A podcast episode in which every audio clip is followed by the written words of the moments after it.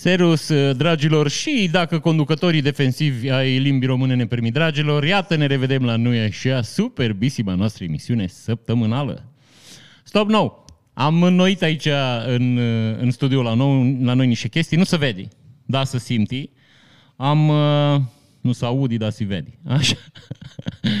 Am schimbat computerul cu care făceam, uh, am făcut o investiție serioasă aici în echipament, am schimbat computerul cu care făceam streaming-ul și înregistrarea, pentru că agregatul pe care îl aveam înainte, uh, după ultimul update de Windows ceva, o, nu știu, să, știi cum zice în limbaj de specialitate, să sfădesc componentele între ele. nu să mai înțeleg, nu știu ce, au de împărțit. Așa că n-am avut ce face, trebuie să cumpărăm alt calculator, n-am reușit nici cum să-l punem pe ălalt să funcționează cum trebuie. Uh, n-am vrut nici să renunțăm, vă spun sincer, la update-urile de Windows, că paza bună trece primejdearea, așa că am decis să cumpărăm un alt calculator pe care o să-l folosim și la alte aplicații. S-a întâmplat, uh, asta este. Să...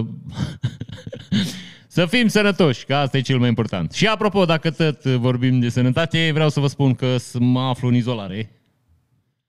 Bine, eu sunt izolat așa de mult. Psihic. Iubi Bubi a fost uh, uh, depistată pozitivă. O, a fost inițial răcită și a făcut un test și testul e și pozitiv. Avem COVID în familie. Eu, je suis sequestré. până, cred că duminică, nu știu, să-mi stau să calculez, că eu 5, 5 zile trebuie să stau în, în quarantină, în quaranta. Știi? Trebuie să stau în carantină, care carantină vine, carantină vine la 40. Ah, ok. Deci, je suis sequestré, așa că o să mai povestim despre anumite chestii uh, în emisiunea de joi, în live-ul de joi. Bun. Uh, Uh, să purcedem, nu e așa, să plonjăm în uh, calupul de știri care ne-au făcut uh, săptămâna mai frumoasă și o să începem cu cea mai importantă din punctul meu de vedere, din bula mea, așa. Pentru că e un lucru care până la urmă ne afectează pe toți. Zice așa, președintele Iohannis a promulgat legea prin care conducătorii auto se pot înscrie la cursuri de conducere defensivă.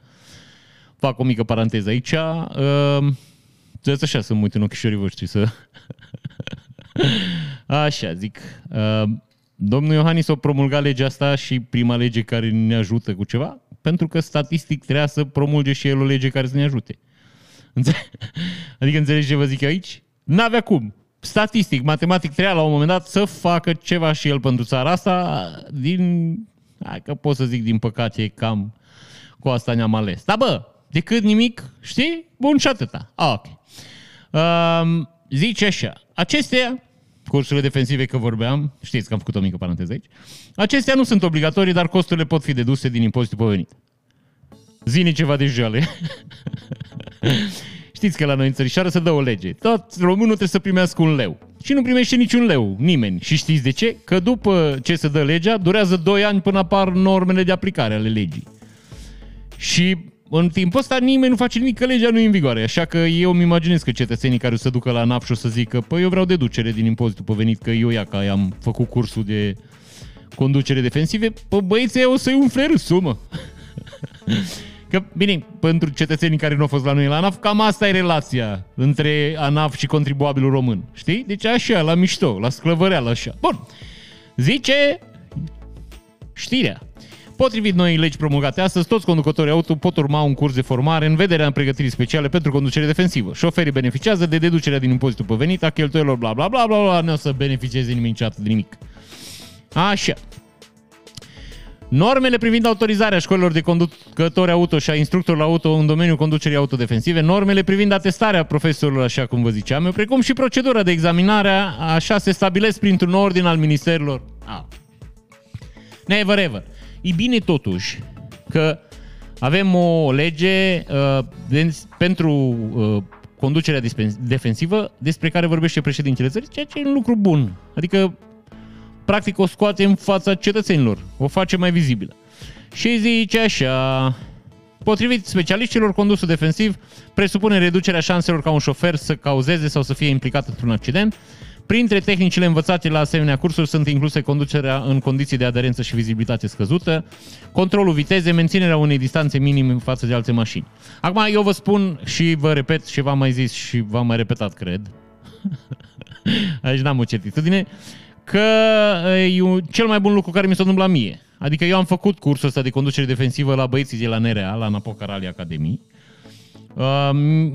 Din punctul meu de vedere a fost cel mai important moment din viața mea de șofer. Nu sunt, eu nu sunt, nu, sunt, nu sunt șofer agresiv, nu mă grăbesc.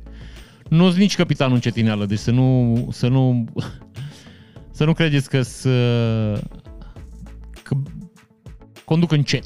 Nu conduc încet, conduc la viteza legală, întins, frumos, nu frânez brusc, nu accelerez brusc. Îmi place să, îmi place să conduc, îmi face plăcere să conduc și așa e în tenis. Bun. Uh, pe mine cel mai tare m-a impresionat, lăsând vrăjile astea pe care le promovează uh, băieții ăștia, pe mine cel mai mult m-a impresionat uh, testul de coliziune, dacă știți. Te urcă, te urcă într-o cașcarabetă care e pe un plan înclinat și care merge vreo 3 metri, mon frer, și pe care o dă de un perete. Tu ești prins acolo într-un scaun cu niște centuri speciale. Mon frer, după 3 metri cașcarabeta aia are o viteză că nu-ți vine să crezi. Vă jur, nu-ți vine să crezi. Și când dă de peretele la, frățioare, deci îți mută organele în, în tine și te face să înțelegi ce înseamnă un impact la, la viteză mare. Sau o altă șmecherie care e foarte importantă pentru orice om care conduce, e cum să iasă din mașină când mașina e, cum îi zice aici la noi la țară, că nu vreau să fiu trivial, da? Voi știți că suntem mai peizan și a noi uh, la bază, când mașina e cu curul în sus, cum ar veni.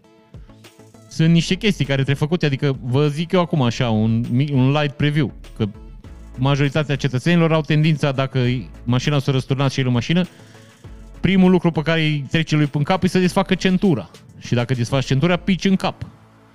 Asta n-ar fi o problemă, dar de obicei când pici în cap pe plafonul mașinii, care acum e podea cum ar veni, îi plin de cioburi. Așa că primul lucru pe care îl faci, vă vând un ponă, n-avem ce face. Ce primul lucru pe care îl faci, curăți cu mâna, știi, cu mâna dreaptă curăți plafonul de cioburi, după aia pui cotul, da? Deci pui așa mâna ca să se sprijini din cot, că ai putere mult mai mare decât dacă pui mâna întinsă. Și cu alaltă mână desfaci centura. Mâna stângă pui și cu dreaptă. Ok, ați înțeles. Depinde cum și unde stai, da? Și uh, chiar și asta e o chestie care vă poate salva de la niște răni nedorite. Plus că nu. Dacă pici în cap, nu Da, deci în, în sfârșit avem și noi în țărișoara asta o lege care uh, pur și simplu ajută conducerea pe drumurile țării, că voi știți că țările, în țărișoara asta e plin de nebun pe drum. Și eu v-am zis că sunt mare fan al fenomenului și uh, o să dau un premiu de 100 de euro, 500 de lei, din bănuții mei. N-am mulți, dar cât am, atâta pot, la unul dintre patronii noștri, în speranța că omul să-i cheltuiască pe un curs de conducere defensivă. Inițial am vrut să dau cadou un curs de conducere defensivă care costă 500 lei la Napoca Rally Academy la Cluj. Dar, din păcate, cursul se desfășoară în două zile diferite. Vineri proba teoretică și sâmbătă se face practic. Foarte multă lume nu poate să meargă două zile să stea în Cluj. Dacă era o singură zi, m-aș fi încumetat. Și așa nu vreau să-i privez pe oamenii care nu sunt lângă Cluj de experiența asta, așa că sper eu o să dau un premiu de 500 lei. Acum, dacă omul o să-l folosească sau nu pentru un curs de conducere defensivă, E doar problema lui. Și uh, ca să facem asta, eu am uh, am pregătit aici uh, un site de randomizare, cum ar veni, a rezultatelor, da? Avem 150 de patroni care participă și generăm un rezultat, numărul 119. Și aici, stați să văd, am ceva ca axa, n-am, ok, o să mergem la 119. Domnul Raul Andrei. Domnul Raul Andrei dă la noi de pe, de pe Patreon. Ați câștigat 100 de euro în speranța că o să-i folosiți. Nu e așa. Stai mă că am avut din ăla. Hei! Jonglăm acum. Ah, ok. Bun, ați înțeles. Bun. Deci, domnul Raul Andrei trebuie să le pun înainte de... M-am pregătit, dar nu. Deci, domnul Raul Andrei, ai câștigat la noi 100 de euro cu condiția să-i folosești, uh, adică cu condiția, în speranța că o să-i folosești pentru un curs de conducere defensivă. Dacă nu, asta este tu să fii sănătos. Bun. Uh, să trecem, nu e așa, mai departe. Și n-am putea să trecem mai departe, stați așa, primesc mesaje, mă, frer, nu știți voi așa, din astea. Bun. Uh, Uh, n-am putea să trecem mai departe fără să aflăm că doamna senatoare independentă, ex-aur, fost aur, uh, actuală tinichea cum ar veni, uh, este... Uh,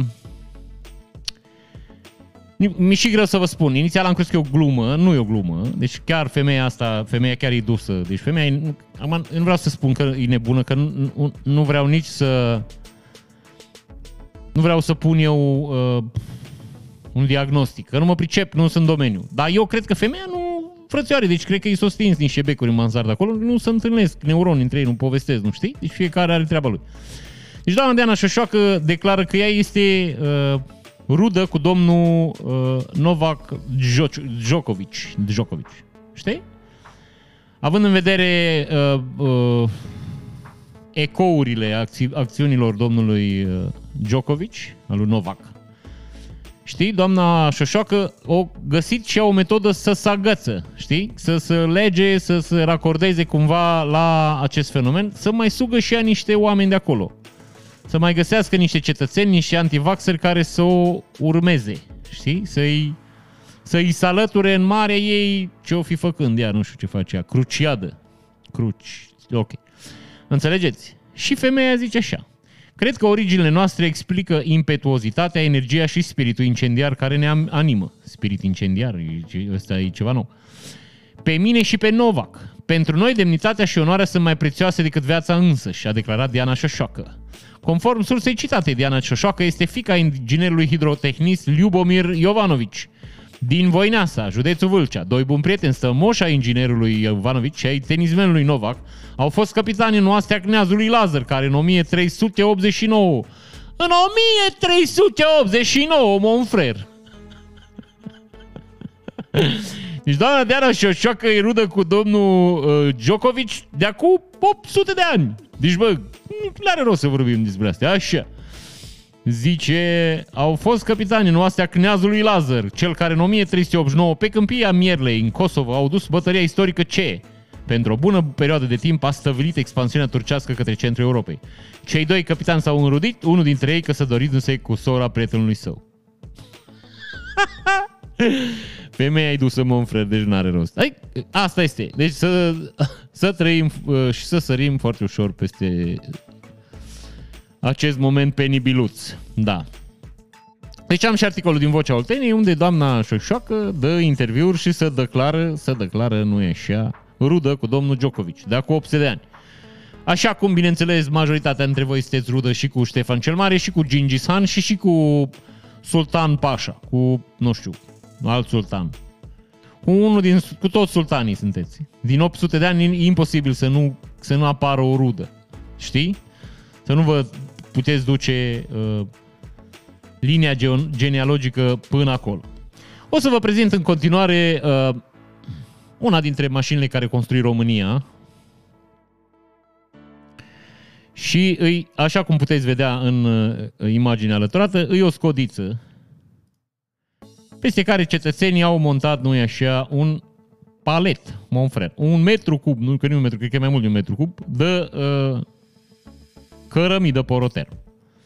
Ce e și mai drăguț de remarcat, dacă ar fi să ne uităm mai de aproape, e că domnii ăștia au pus cărămida cuțăt cu palet pe mașină și au legat-o cu niște kingi, care, iar vă zic, din experiența mea, Chingile astea n-au cum să-mi țină Monfrer o tonă de cărămidă, dacă e cazul, știi? Dacă îi să se rupă, dacă să pune o frână bruscă. Deci așa arată transportul în România. Îți dai seama că pot omorâ un om? Deci pot omorâ lejer un om? Uitați-vă la ei, Monfrer. Deci așa ceva nu, nu se există. Deci n-are cum. Așa. Trecem nițel mai departe. Stați că aici să pornesc niște lucruri, se întâmplă niște chestii care noi nu vrem. Angajată unei firme a pierdut 10.000 de lei din încasări la un aparat de păcănele aparținând aceleași firme. Domșoara, despre care vorbim, 22 de ani având, uh, numărând însa, uh, din orașul stațiune St. George Băi. Așa. Ciudată asocierea asta cu băi și sânge, nu? a pierdut la păcănele 10.000 de lei, așa cum vă ziceam. Femeia a băgat de mai multe ori în aparate uh, sumă, o sumă de 1.000 de lei dând bani încasați de aceeași firmă, dânsa crezând că poate face un plus. Nu s-a întâmplat și când a văzut că a pierdut bani, doamna a fost, o declarat că a fost ambuscată de niște tineri și i-au furat banii. Când au venit jandarmii, nu au ținut vrăjeala, așa că tânărul au recunoscut că a jucat la păcănele.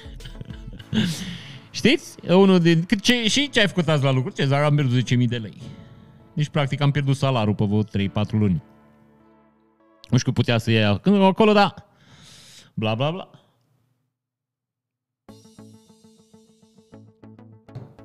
Ce mă întreb eu e de ce oamenii lucrau cu cash, că vrăjeala asta cu cash-ul s-o terminat de mult. Adică eu cel puțin care am activat în industria asta a păcănelor, că v-am zis că eu făceam service, din secunda în care au apărut numărătoarele de bancnote nu mai ținea nimeni banii cash. Și banii din aparate îi scotea un nene când venea el, știi? Adică 10.000 de lei să ai așa cash la, la tine e un pic cam periculos, mai ales că nu, gândiți-vă că la păcănele astea nu vin chiar, deci nu vin băieți pasionați de grădinărit și de filatelie. Vin niște băieți care practic acolo sunt pentru lei. Dar nu o să aflăm niciodată, asta este, nici nu cred că ne interesează mai mult decât deja, iată, v-am spus. Și nu e așa, o să ne amintim de uh, celebra manea a domnului Cocos de la Călăraș. Păcănele, păcănele. mă lasă fără lovele. Nu vă, nu vă pun că nu are rost că o să ne dă YouTube-ul strike, dar dacă vă interesează fenomenul, deci căutați Cocos de la Călăraș. Păcănele, păcănele. Avem uh, o minunată poză pe care aș vrea să vă prezint și care vine ca o continuare, episodul 2 al uh, uh, epopei Sfințirii apei, apii din uh, Constanța și l avem aici pe prea fericitul, care, așa cum spunea un prieten de-a nostru aici, v-am, v-am spus o glumă foarte bună, a zis că preotul ăsta nu e stabilizator, cum am zis eu, e încălzire în scaune. Deci, practic, îl, îl susține pe preot și îl încălzește la șale să nu le ia cu friguț și cu fristoane. Și în aceeași căruță cu dânsii se află o domnișoară sau o doamnă, nu-mi dau seama aici, cred că doamnă, care, pe lângă faptul că poartă măscuța de rigoare, ceea ce nu putem decât să uh, lăudăm, uh, face poze domnului preafericit. Domnul preafericit este pozat în timpul acțiunii. Iată cum se face o adevărată acțiune de PR. Deci, practic, dânsul este... Deci, o să vedeți, peste 2-3 ani nu se mai apară oameni acolo. Să apară unul să-l maseze, unul să-l, nu știu, să-l susțină moral, unul să-l șoptească ce să zică, știi? O să vedeți, o să fie 30 oameni acolo. să fie înghesuială în calea așa aia. Câmpianu și Rafil au izbunit în râs când au fost întrebați cât de, cât de în siguranță sunt copiii care merg la școală. Ministrii Educației și ai Sănătății, Sorin Câmpianu și Alexandru Rafil, au fost solicitați să spună vineri într-o conferință de presă comună, pe o scară de la 1 la 10, cât de în siguranță se consideră că sunt copiii la școală. Cei doi oficiali n-au răspuns, au lăsat capetele în pământ și au izbucnit în râs. Nu știu ce să vă zic. Nu știu ce vă miră, adică eu uh, pentru mine asta nu e o știre, pentru mine asta e o, un fapt cotidian. Voi chiar aveți impresia că pe oamenii ăștia în vreun fel interesează de viața noastră și de modul în care trăim noi și de... Băieții sunt acolo puși pe căpătoială, băieții sunt acolo la strâns bani, băieții strimiși să mai furi un leuț. Credeți că interesează pe ei ce se întâmplă cu șorile? Da, din păcate trebuie să ocupe și de problema asta, pe lângă, vă repet, șpăgi și alte lucruri. Așa că nu cred că are rost să întrebăm cât de în siguranță suntem. Eu v-am mai spus, țara asta e țara în care noi ne descurcăm cum putem. V-am mai explicat și faptul că țara asta e plină de sensuri giratorii, asta înseamnă. Bă, descurcați-vă. Nu mai stă nimeni să facă semafoare, să calculeze, să verifice trafic. Punem un sens giratoriu să descurcă românii, mă înfre. Locomotiva unui tren a luat foc în mers în apropiere de Baia Mare, călătorii s-au autoevacuat. Și acum o să vedeți cât de perspicac e domnul Grindeanu, care domnul Grindeanu, în caz că nu știți, e ministrul transportului la noi în țărișoară, care acum o săptămână când s-a aprins altă locomotivă, el a zis, bă, nu nici prima, nu nici ultima, că infrastructura CFR îi, și o să vă rog din loc să mă iertați, nu-l citesc pe domnul Grindeanu, dar vă zic cum să zice noi la țară aici, e de căcat. Deci, practic, infrastructura țărișoare în care, nu știu, cu ghinion zic trăim, îi de căcat. Și domnul Grindeanu e foarte drăguț, dar el Nu și-a terminat propoziția. E de căcat că la conducerea CFR-ului și a Ministerului, Ministerului Transportului au fost cam tot băieții de la PSD cu mici întreruperi. Dar practic dâns și au avut soarta acestui segment din uh, transporturile țărișoarei în mână. Și iată că nu știu, practic s-au cam micționat așa pe aia, adică până acum n-am văzut să se întâmple nimic bine în transporturile din țărișoară. De ce s-ar întâmpla acum? Dar acum că s-a aprins locomotiva asta a doua, deja anul ăsta, domnul Grindeanu o să zică, a, păi eu v-am zis. Eu când am avut, când s-a aprins aia la altă locomotivă, am zis că nu e nici prima, nici ultima. Deci o să se mai întâmple lucrul ăsta. Așa că, practic, nu putem să ne supărăm pe domnul Grindeanu. Nu? Că dacă el ne-a zis, că el ne-a zis. Nu?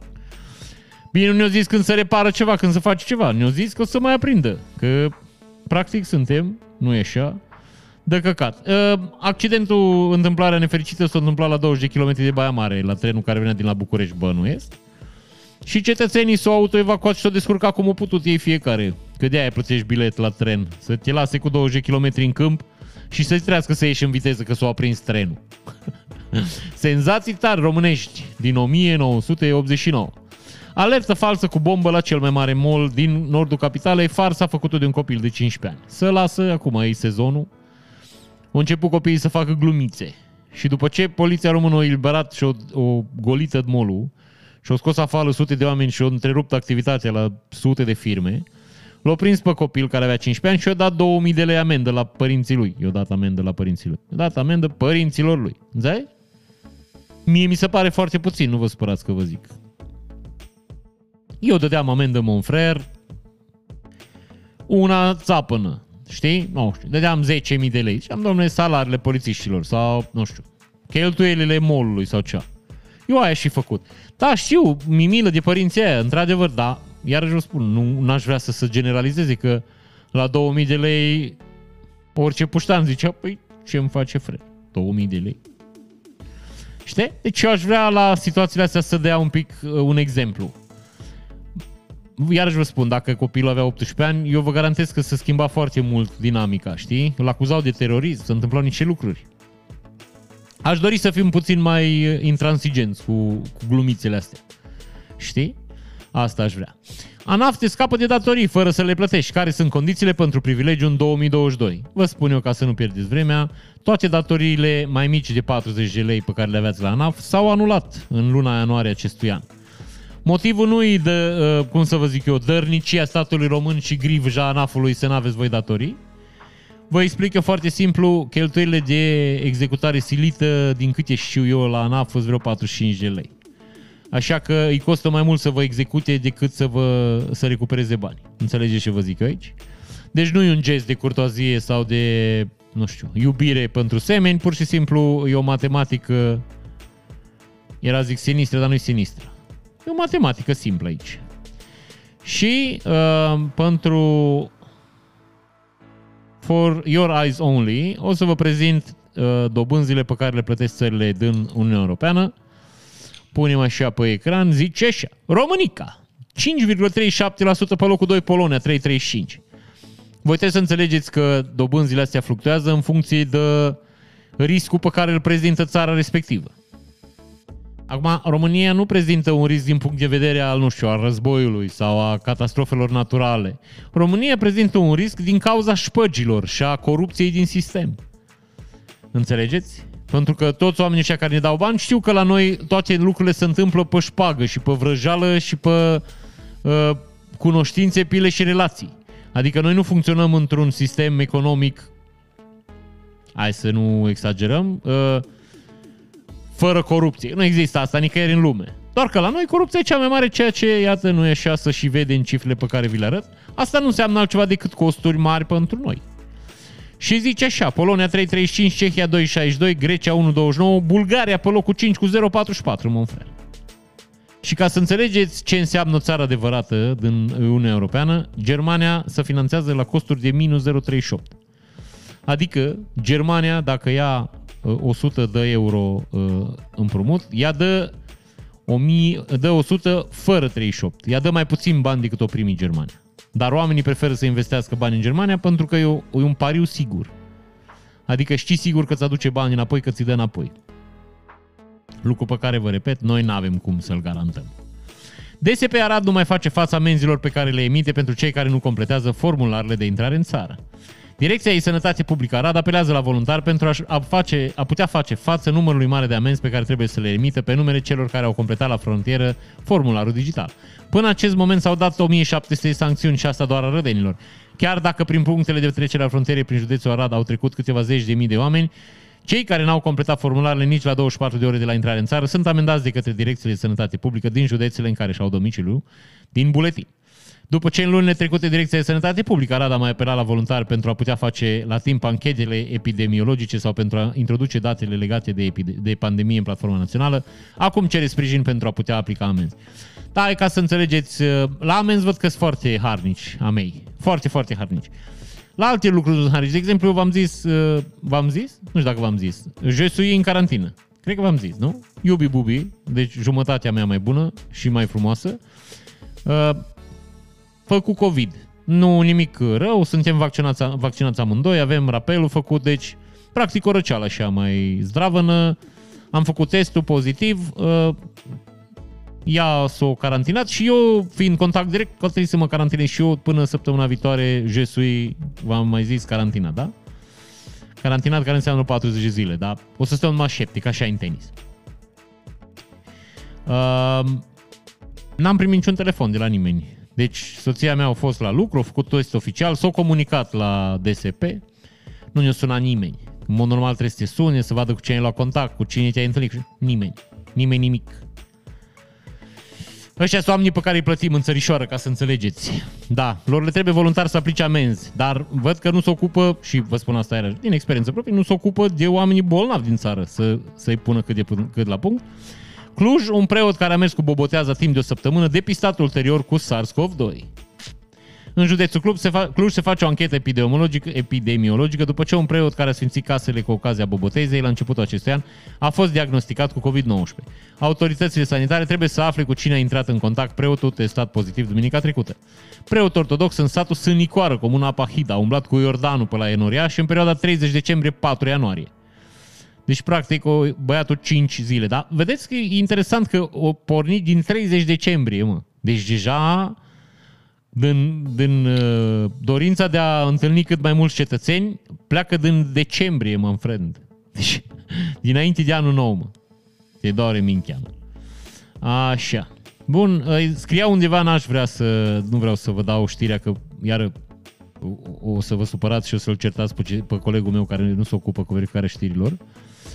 Deci uh, zice că preotul uh, nu a intrat în case. O sfințit așa numai de la de la poartă cât să-i dă oamenii bani, știi? Așa, să trăim, uh, așa, să sărim peste prima, peste prima, primul tronson de știri. Îmi ia puțin mai mult decât de obicei, pentru că în timp ce pregăteam știrile, niște cetățeni mi-au scris și scriindu-mi toate paginile de Facebook mi s-au umplut de mesaje și acum trebuie să le șting, șting, șterg pe rând.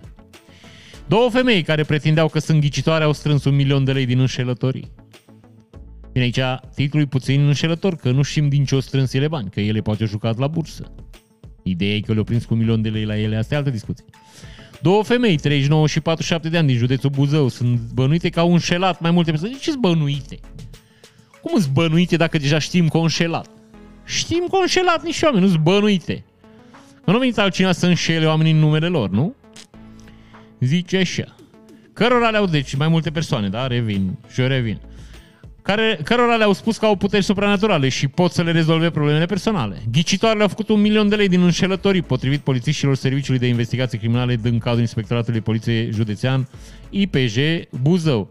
Aici este o discuție, mă ofră și știți care e discuția? Că la noi în țărișoară, stați așa să vă privesc în ochișoară, să înțelegeți ce vorbim aici. La noi în țărișoară, așa.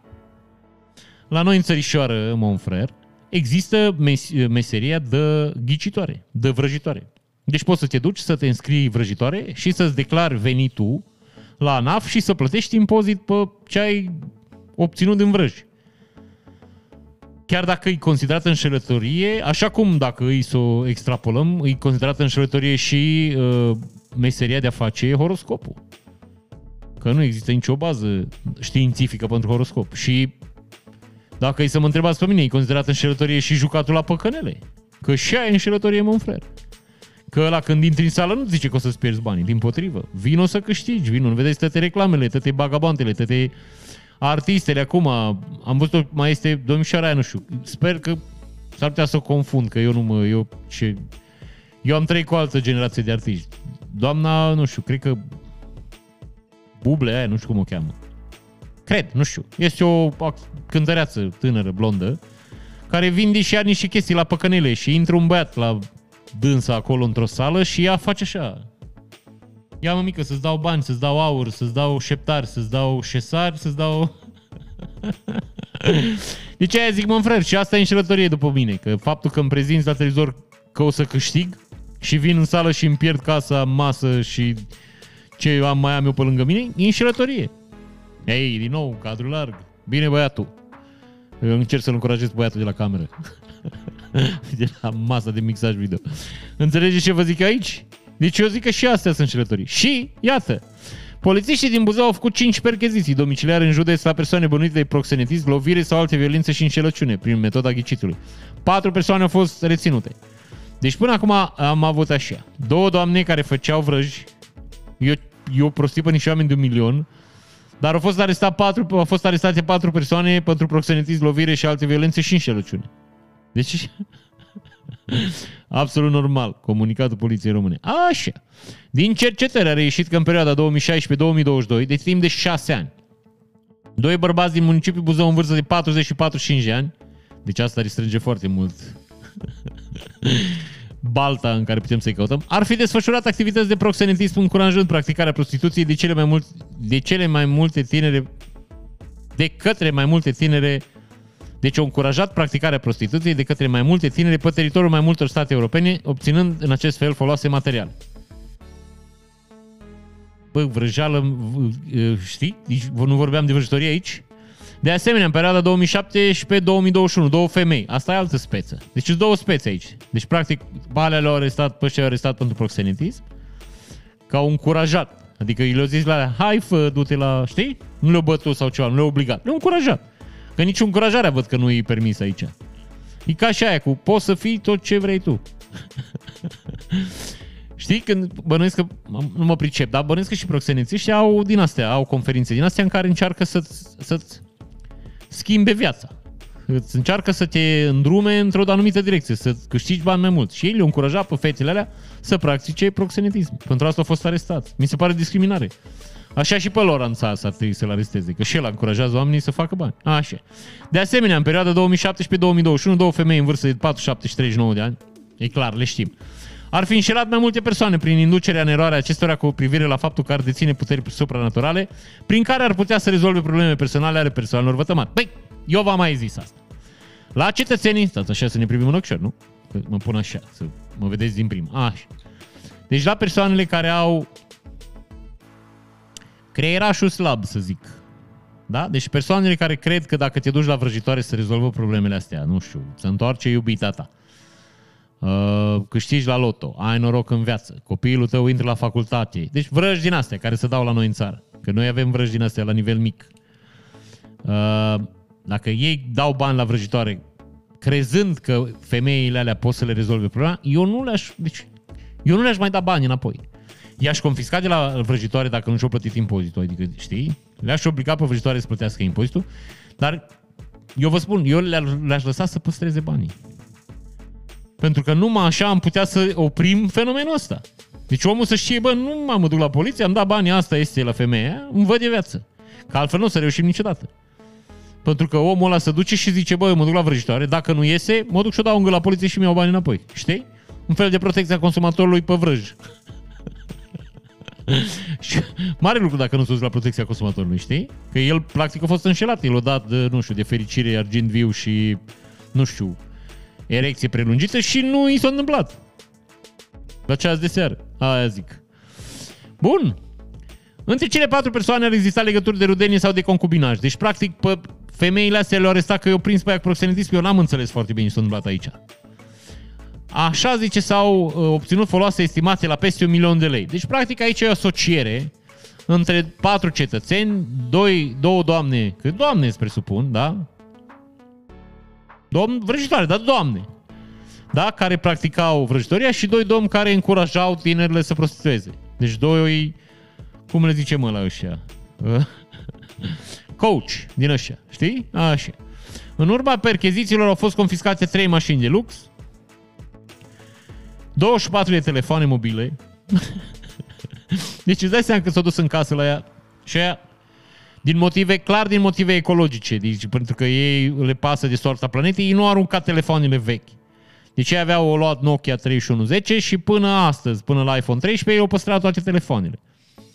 Da? 6 telefoane de fiecare persoană. Deci 24 de telefoane. Așa. 21.700 lei. Un laptop. Aveau și ele un laptop acolo. 1310 lire sterline, 850 de euro, înscrisuri și documente. Deci, până acum, știi? Deci până acum poliția lua telefoane, laptopuri și tot ce era inteligent. De exemplu, frigider. Dacă aveai frigider din ăla pe care aveai Twitter, știi? Și tabletă, ți-l lua și pe ăla, că și ăla era, putea fi folosit la activitate infracțională. Zice așa, înscrisuri și documente. La lua și hârtiile scrise de mână. Acum, iar vă zic, cât scris de mână puteau să aibă doi oameni care încurajau niște femei să se, să se prostitueze? Zici cât? Eventual, poate doamnele au avut ceva rețete, știi? Și-au fi notat ele, nu știu, ochi de bivol uh, cu picior de broască și beșica porcului fierte două ore în a doua zi de Crăciun uh, la miezul nopții pe câmp, știi? Deci, rețete, zic. Așa. Dar și bunuri susceptibile de a face obiectul activității infracționale. Deci, practic, vă spun eu ce sunt astea, că nu scrie în articol. Dar vă explic eu că eu am studiat puțin fenomenul și le-au luat așa. Le-au luat trei mături. Două de mesteacă, una de plastic, care erau folosite pentru deplasare aeriană. două baghete uh, făcătoare de vrăj, o căciulă din aia țuguiată le-au luat și uh, două borcane cu poțiuni și o carte, că de aia zic, cu uh, vrăj.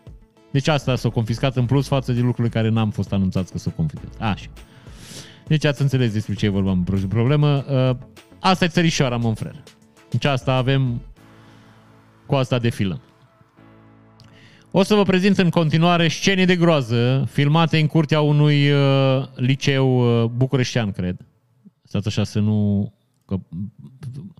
Nu mă, vezi? Uite, liceu din Caracal. Era să vă dezinformez și iarăși aș fi atras uh, comentarii negative, nu e așa, la adresa colegului meu care verifică știrile.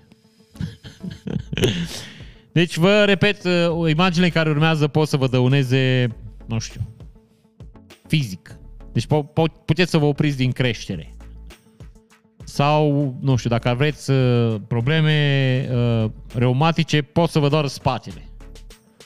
Așa că vă rog, dacă sunteți sensibili, să nu vă uitați. Sau să vă uitați numai așa un pic un ochișor. De-aia.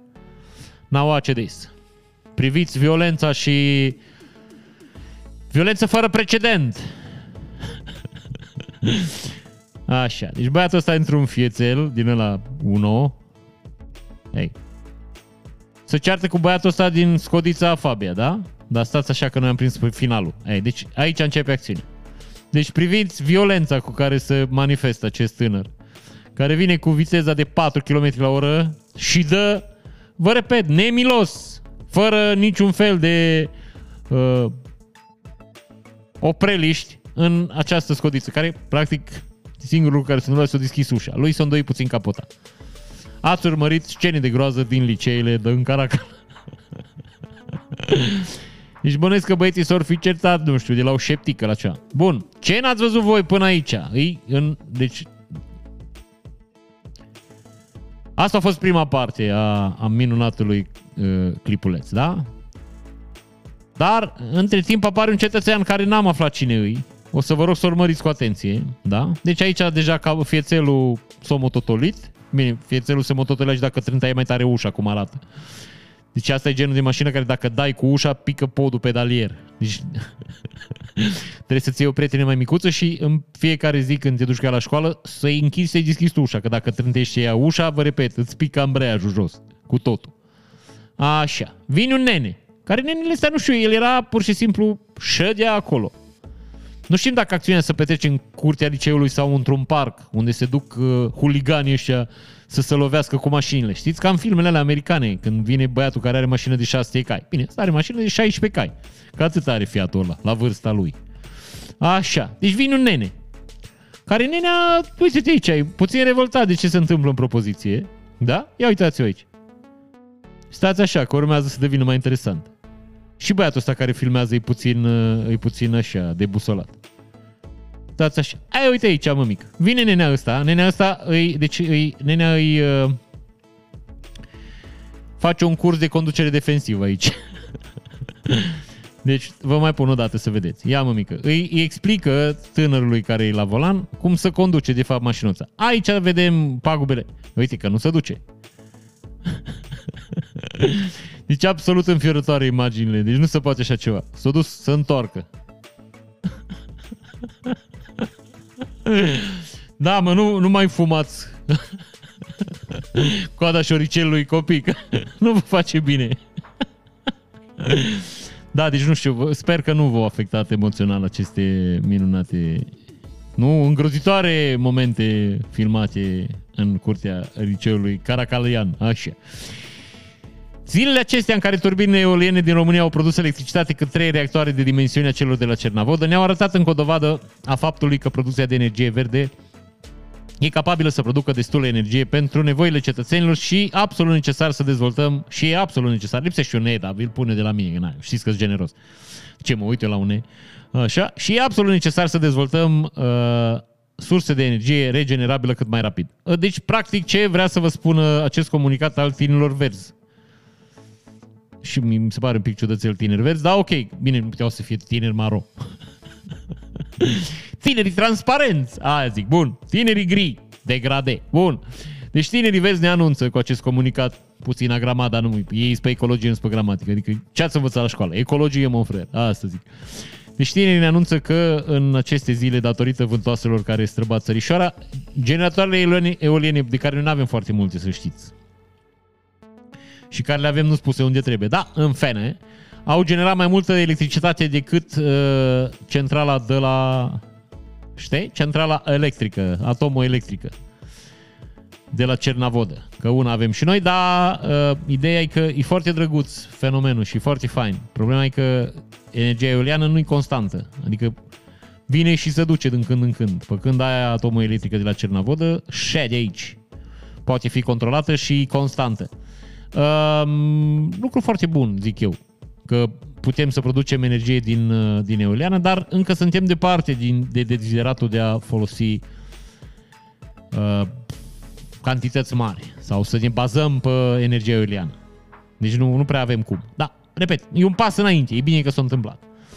Un bărbat care deținea ilegal pistoale, sute de cartușe, dar și grenade, prins în trafic de polițiști. Și aici trebuie neapărat să vă arăt această imagine. Care ar fi rațiunea pentru care tu îți cumperi tot felul de... Astea, astea le-au găsit într-un șanț undeva.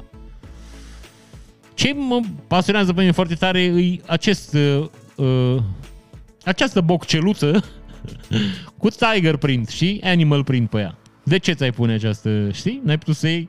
Aba, ok, am și eu niște probleme, vedeți, fiecare cu dileala lui.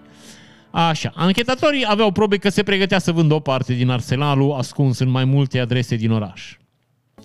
Potrivit unui comunicat transmis de IGPR, polițiștii au făcut luni trei perchiziții la adresele situate într-o localitate din Valea Jiului. Aici un bărbat în vârstă de 32 de ani, care locuia fără forme legale în municipiul Vulcan, păstra două pistoale cu glonț și peste 500 de cartușe de diferite calibre. Acum, dacă ne uităm aici, am un frer, el are acolo o amestecătură, vă repet, găsită undeva într-un șanț care are gloanțe de mai multe calibre și între ele sunt și gloanțe de vânătoare, cartușe de vânătoare. Așa că nu, o să vă rog să nu vă spălați pe mine, dar nu consider pe acest cetățean un traficant de arme, mai degrabă un oportunist care a găsit ceva și ar vinde și el. Așa cum nu știu dacă vă amintiți, mai era acum câteva luni un băiat găsise un obuz și încerca să-l vândă pe OLX. Un obuz neexplodat, zic.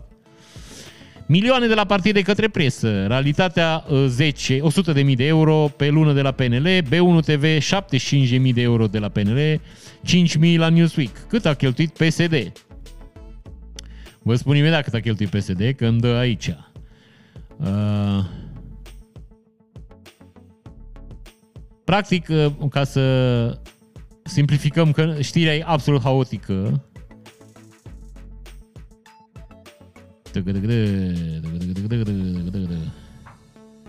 Cât a cheltuit PSD nu ne zice.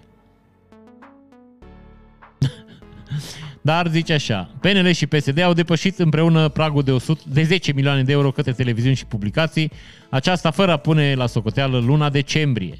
Deci, practic, în 11 luni, acești minunați uh, lideri ai partidelor care ne conduc țărișoara au cheltuit 10 milioane de euro primiți tot din banii noștri și dăruiți presei care să nu-i vorbească de rău. Acum, cred că înțelegeți de ce ne merge din ce în ce mai rău, că nici măcar nu mai aflăm din presă ce se întâmplă țărișoară, că presa, fără să facă niciun efort, acum vă zic, cu 10 milioane de euro trăiește toată presa din țărișoara. Asta mai puțin antenele, știi? Și bă, ăștia, că ăștia au cheltuieli mari și ăștia le trebuie profit. Dar în rest, cam pe acolo sunt. Și era undeva... Deci, uh, PSD a pierdut în instanță două procese legale, uh, două procese legate de accesul liber la informațiile de interes public. Judecătorii au arătat că legea nu a fost respectată, dar Marcel Ciolacu și Paul Stănescu refuză în continuare să prezinte informațiile care ar trebui să fie publice. Deci voi înțelegeți așa cum v-am mai spus la noi, primii care încalcă legea sunt pur și simplu cetățenii care ne conduc. De aia vă mirați că nu țărișoara asta nu merge înainte și că cetățenii nu vor să asculte de poliție, de lege, de nimic. Păi cum să-l ascult dacă, repet, oamenii care ne conduc. Cum vrei ca oamenii să poarte mască când la momentul în care țara era în criză și mureau oameni pe stradă din cauza COVID-ului, Ludovic Orban pușca câte o petrecere, știi, la, la Senat, știi, în cabinetul lui cu oameni fără niciun fel de mască. Și mai puneau și poze pe Facebook. Păi tu vrei să-l obligi pe ghiță din poplaca să poarte mască când tu, repet, te spargi în figuri la, pe Facebook că tu nu porți mască, că tu ești mecher? Nici o șansă, mă frère. Singura modalitate e să-i faci pe oameni, uh, uh, cum să zic eu, responsabili și să respecte legea, e ca oamenii care ne conduc, și aici vorbesc și de polițiști, și de primari, și de senatori, și de parlamentari, să respecte legea. Ei trebuie să fie primiși și dacă cumva greșesc să-și dă demisia. Pur și simplu să fie dați afară din partide. Așa e normal, mă frate. Dacă e prins furând sau plagind, cum o să aflăm săptămâna viitoare, așa, vă dau un preview așa, săptămâna viitoare să discutăm despre prim-ministrul României, care și-o plagiat lucrarea de, de licență, de doctorat, ce și-o mai fi plagiat și dânsul. Să sperăm că până săptămâna viitoare nu mai avem prim-ministru, da? Zic că așa. PSD a plătit de 32 de ori mai mult decât USR. Iată că și USR-ul dă bani. Zice așa, PSD 10-11 milioane de lei, PNL 8 milioane de lei, USR 300.000 de lei. Ei, mult mai puțin USR, dar totuși, ia, dă și USR-ul niște bani, știi? Să nu fie chiar așa de, de cacao, cum ar veni. Bun, nu vă mai, nu vă mai lungesc că n-are rost. Război total la Timișoara, Fritz și-a pus în cap micii feudali după ce a încercat să implementeze modelul german. Domnul Fritz încearcă să schimbe organigrama uh, primăriei din Timișoara. În caz că nu știți, vă explic eu acum, un primar nu are niciun fel de autoritate în fața funcționarilor publici. Deci pur și simplu nu are niciun fel de autoritate. Singura modalitate prin care el poate să-și impună o anumită structură e să schimbe organigrama primăriei. Da? Deci el nu poate să dea afară un, un funcționar public. Nu poate să ducă la să zică, bă, tu nu lucrezi, te dau afară. N-are nicio șansă. Și uh, dânsul a încercat să organizeze niște concursuri, dar în momentul în care acest lucru se întâmpla, uh, angajații din primărie, împreună cu niște sindicate mai shady, așa, au venit și au încercat să blocheze în instanță această acțiune. Așa că până la alte discuții, până nu se dă uh, până nu ajungem la o decizie a instanțelor, domnul Fritz nu o să poată în niciun caz să schimbe vreun angajat în primăria din Timișoara. Așa că nu, cum să vă zic eu, sistemul e făcut să nu fie schimbat. Deci ca să înțelegeți. Nu, un om nu, nu poate să facă nimic singur. Asta e șmecherica și asta e rezultatul a 30 de ani de conducere psd Un om nu poate să facă nimic singur sau un partid. Are nevoie de ani mulți. Trebuie schimbată legislația în, în administrație publică ca să se poată întâmpla asta. Ca să ne îndreptăm și noi spre o țară normală în care oamenii să fie angajați pe Uh, concursuri cinstite, să fie angajați pe capabilități, adică să știe despre ce e vorba, să nu mai trebuiască să ne temem că fură, știi? Deci să luăm cetățeni capabili să rezolve probleme. Asta, asta e ideea. Dar nu o să se poată așa de vreme. Nu știu dacă se poate vreodată, dar Asta este, sărim peste asta că n-are rost să mai povestim. Și domnul Adrian Năstase este acuzat de trădare de țară. Domnul Adrian Năstase intră într-un război cu domnul Gușă, în caz că ați uitat cine domnul Gușă. Domnul Gușă e uh, cameleonul politicii românești. Domnul Gușă a făcut campanii și pentru PSD și pentru domnul Băsescu și pentru toate partidele care și-au permis să-l plătească, că am înțeles că domnul Gușă era nițel scump. Nu e nimic rău în asta, e un business și ăsta. Dar domnul Năstase a greșit uh, uh, cumva spunând că domnul Guș l-a trădat pe domnul Băsescu, spunând că fura documente de la, din campania domnului Băsescu și le prezenta cetățenilor de la PSD. Și domnul Guș s-a, s-a îngurguțat așa, știi, s-a supărat și a început să-l dea în gât cu lucruri care s-au întâmplat pe vremea privatizării uh, petromului în țărișoară și spune că domnul Adrian Năstase lua șpăgi din toate direcțiile pentru toate privatizările efectuate la acel moment. Deci, bine, cele mai importante, Petromul și Sidexul, dacă vă mai aduceți aminte aici.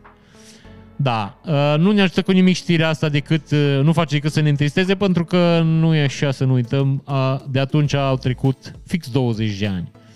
Așa că domnul Adrian Năstase nu mai poate fi nici măcar luat, nici măcar luat la întrebări pentru faptele petrecute atunci, așa că uh, vă repet, o să ne uităm la această minunată treabă ca la o glumiță așa, mai știi, mai aflăm și noi ceva, ca la ora de istorie, dar fără să, să avem șansa sau norocul să-l mai vedem pe domnul Năstase în pușcărie. Uh, un secretar de stat din, Ministrul, din Ministerul Transporturilor a fost uh, amendat pentru că nu purta mască la o conferință de presă, ceea ce nu e un lucru rău, dar iarăși vă spun, oamenii nici măcar n-au uh, bunul simț să încerce. Deci lor li se pare că li se cuvine orice. Și uh, domnul Novak, ministrul sporturilor, anunță că o să avem mai multe ore de sport. Ce înseamnă mai multe ore de sport? Uh, ne promite domnul Nova că peste uh, 3 ani de zile elevii o să ajungă să facă 5 ore de sport pe săptămână. Și o să avem o gamă mai mare de sporturi pe care să le practice elevii. Uh, eu o să-l contrazic pe domnul Novak dând două uh, considerente. Unul la mână că liceele n-au bază sportivă. Uh, eu să vă, dau, să vă explic un lucru. Nu poți să pui pe copii să joace fotbal uh, sau handbal în curtea școlii în liceu, da? și după aia să-l trimiți la ore fără să-i asiguri un minim de igienă, adică să ai un loc unde să poată face un duș. Nu știu să vă spun că n-am făcut un studiu și îmi cer scuze anticipat cetățenilor care uh, o să-l condamne pe colegul meu care verifică știrile la această emisiune, dar eu nu știu câte foarte multe licee să aibă dușuri. Adică să aibă dușuri cu uh, băieți și fete uh, care să asigure un grad de intimitate și care să asigure un volum de apă caldă încât copiii să poată să se spele, să aibă unde să se usuce, să se schimbe și să ducă în continuare la școală. Din acest motiv, foarte mulți copii refuză să facă sport și părinții uh, îi ajută să-și facă rost de scutiri medicale pe diverse uh, domenii, da? Așa că foarte, foarte, foarte puțini copii fac sport acum. Nu văd de ce ar crește numărul acestor, acestor copii. Repet, noi neavând condițiile să facem sport în liceu. Ca să faci sport în liceu, trebuie să începem de la basics. Deci trebuie să avem lucrurile de bază. În primul rând, trebuie să ne ocupăm puțin de igienă. Asta, asta ar fi una dintre probleme, cum zice domnul Popescu. Bun. Nu puteam să sărim peste știrea care ne-a uh, bucurat uh, la, zic asta așa, glumind, uh, zilele, linie de tren modernizată de ministrul USR cu 12 milioane de euro pe un sens de mers și bugetată de PSD la 200 milioane de euro în sensul opus. Aici domnul Grindeanu, eu vă spun că domnul Grindeanu, principala lui calitate e că domnul Grindeanu se pricepe foarte bine la șmecheriile astea. Dacă vă uitați la domnul Grindeanu, domnul Grindeanu e un mon frère, nu e un, nu e un politician, e un player. E un băiat care se vede din start că e uns cu toate alifiile și vă spun asta doar dacă vă uitați puțin la relația dânsului cu domnul Dragnea. Uh, să nu cumva să cădeți la fentă și să credeți că domnul Grindeanu l-a înfruntat pe domnul Dragnea dintr-un fel de patriotism. Bla, bla, bla.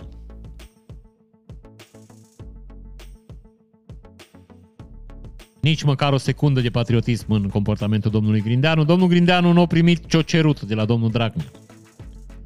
Bănuiesc că era vorba de niște sume de bani. Adică eu pe domnul Grindeanu îl văd pe genul de om care își asumă orice dacă uh, câștigă destui bani. S-ar putea să greșesc, dar vă repet, asta îmi spune uh, uh, body language, știi? Modul în care domnul Grindeanu uh, să să înșurubează în, în politica românească, mie asta îmi spune. Domnul Grindeanu e venit aici să strângă niște bănuți. Și din câte știu, cetățenii s-au apucat și au modificat și niște uh, documente, niște uh, atribuiri de sume din PNRR-ul ăsta minunat, ca să poată cheltui mai mulți bani în domeniile unde pot fura ei mai mult. S-ar putea să ne trezim, Monfrer, și cu lucrurile nefăcute și cu niște bani de dată înapoi. Și iarăși vă spun, nu știu dacă noi ca țară ne mai putem permite că noi suntem vai și amar de curul nostru. Deși nu pare, așa la nivel declarativ stăm foarte bine, vă spun eu că la, uh, la modul practic stăm foarte rău. Și eu vă spun asta așa de la talpa țării, de la cetățenii și care lucrează cinstit pentru bani și care se scurcă din ce în ce mai greu. Și o să se scurce și mai greu după ce o luăm razna cu energie acum. Două culpări fasciste, Aur și Noua Dreaptă, au pătruns ilegal prin forță în primăria Timișoara. Nu știu dacă observați, dar acum se întâmplă niște lucruri foarte interesante. Domnii ăștia de la Aur au găsit o metodă foarte bună să-și facă pro- propagandă, să adună în găști și fac, fac hold-up-uri din astea, știi? Să duc peste oameni. Să duce băiatul ăsta de la Aur, să duc la casă, la Rafila, să duce, uite, în primăria Timișoara au intrat cu japca, fără să-i oprească jandarmii, fără să-i oprească nimeni. Și eu nu pot să nu mă întreb, mă Fred, dar pe băieții ăștia nu arestează nimeni. Eu nu știu dacă vă mai aduceți aminte, dar băieții ăștia au încercat să cucerească Parlamentul. Băieții ăștia au fost cărați în curtea Parlamentului pe lângă ăsta cu mașinile membrilor AUR. Deci băieții de la AUR au mers și au venit și au adus în mașinile lor băieți care se pregăteau să ia cu asalt sediul Parlamentului. Eu n-am văzut pe nimeni arestat. Știu dacă e normal ce se întâmplă aici, că eu, iarăși vă spun, eu am impresia că asistăm la Uh, nu știu, uh, o... Nu știu, încerc să găsesc un cuvânt care să... Uh, mie, mie mi se pare că oamenii care ar trebui să se ocupe de problema asta se uită în altă parte. Știi? Nu știu dacă o fac intenționat sau o fac uh, pe baza unui program. Nu știu dacă oamenii ăștia trebuie lăsați cumva să facă niște lucruri rele. Nu, nu știu să vă spun. Ce pot să vă spun eu? Că eu sunt uimit de inactivitatea uh, organelor de control din țărișoara asta. Adică, vă mai aminteți ce s-a întâmplat în 10 august în piață, în București? Eu, eu vă garantez că eu dacă mă duc acum și vreau să intru în Parlament cu forța, pe mine mă arestează. Mai țineți minte băiatul ăla olandezul la zburător care a venit sau ce națiune era el și a încercat o spart un jump în Parlament? Că l-a băgat în pușcărie rapid? Și s-a iscat un mare forgolom acolo? Băi, bă, băieții ăștia de la urmă că întreabă nimeni nimic, mă. Nu știu ce se întâmplă aici. Era pe la Sibiu, domnul, uh, domnul Simion o mai adea acum o ars-o pe 15 ianuarie pe la, pe la statuile lui Eminescu, știi? Dar bă, că nu întreabă nimeni ce face, Monfred. Deci el intră cu japca în primărie, în parlament, n-are niciun stres. Nimeni nu întreabă nimic. Așa cum nimeni nu întreabă nimic pe doamna Șoșoacă. Nu știu dacă e un calcul făcut ca nu cumva să-i victimizeze, adică mă gândesc că organele de control zic, bă, noi arestăm că dacă îi arestăm, îi transformăm în eroi sau în, uh, cum să zic eu, în victime. Dar, bă, frățioare, trebuie opriți la un moment dat, eu înțeleg, victimă, nevictimă, dar hai să-i oprim o dată, că deja m-am plictisit eu. Știi ce zic? Uite, vă mai citesc aici, domnul Simion s-a dus acasă la domnul Rafila. S-a dus acasă la domnul Iohannis, tot așa împreună cu gașca lui. Că cumva, nu știu cum să vă spun eu, mie mi se pare amenințător așa pentru țărișoare și pentru democrație să văd că niște băieți din ăștia umblă în hait așa pe drum, fac ce vor ei și poliția și jandarmii nu întreabă de sănătate. Mie mi se pare o, cum să vă spun eu, o derogare din lege. Adică, frățioare, n-ai voie să faci așa ceva. Vrei să demonstrezi? Da, mă, frate, du-te frumos, stai pe celălalt trotuar, fă-ți pancarte, demonstrează. Nu te duce, intra în primărie cu japca. Păste jandarmi, păste forțele de ordine, păste poliția locală. Bine, și aia nimeni. Așa cum v-am mai spus și eu. Că jandarmii și poliția locală bat numai oamenii ăștia, mai, știi, mai nevinovați, care, n-au, care nu sunt pe bătaie. Înțelegi? Jandarmii bat oamenii care nu vor să se bată. Dar oamenii care vor să bată, jandarmii pleacă, își văd de treabă. Să amintesc și ei că și-au lăsat oala pe foc. Știi? Așa se vede că la primăria Timișoara, jandarmii care apăreau, apărau, prim, care păzeau primăria Timișoara, au plecat de acolo. O fi avut ceva urgență acasă. O fi făcut vaca gemănări, eu știu. A, așa. Și domnul Simion era în față la domnul Rafila acasă, unde a făcut un alt scandal și să filmau și să puneau pe Facebook. Chiar vă spun, eu cred că dacă aș face mizerile astea, eu am o groază de prieteni care zbanați pe Facebook câte 30 de zile pentru câte un cuvânt sau pentru că o zis despre o anumită etnie ceva.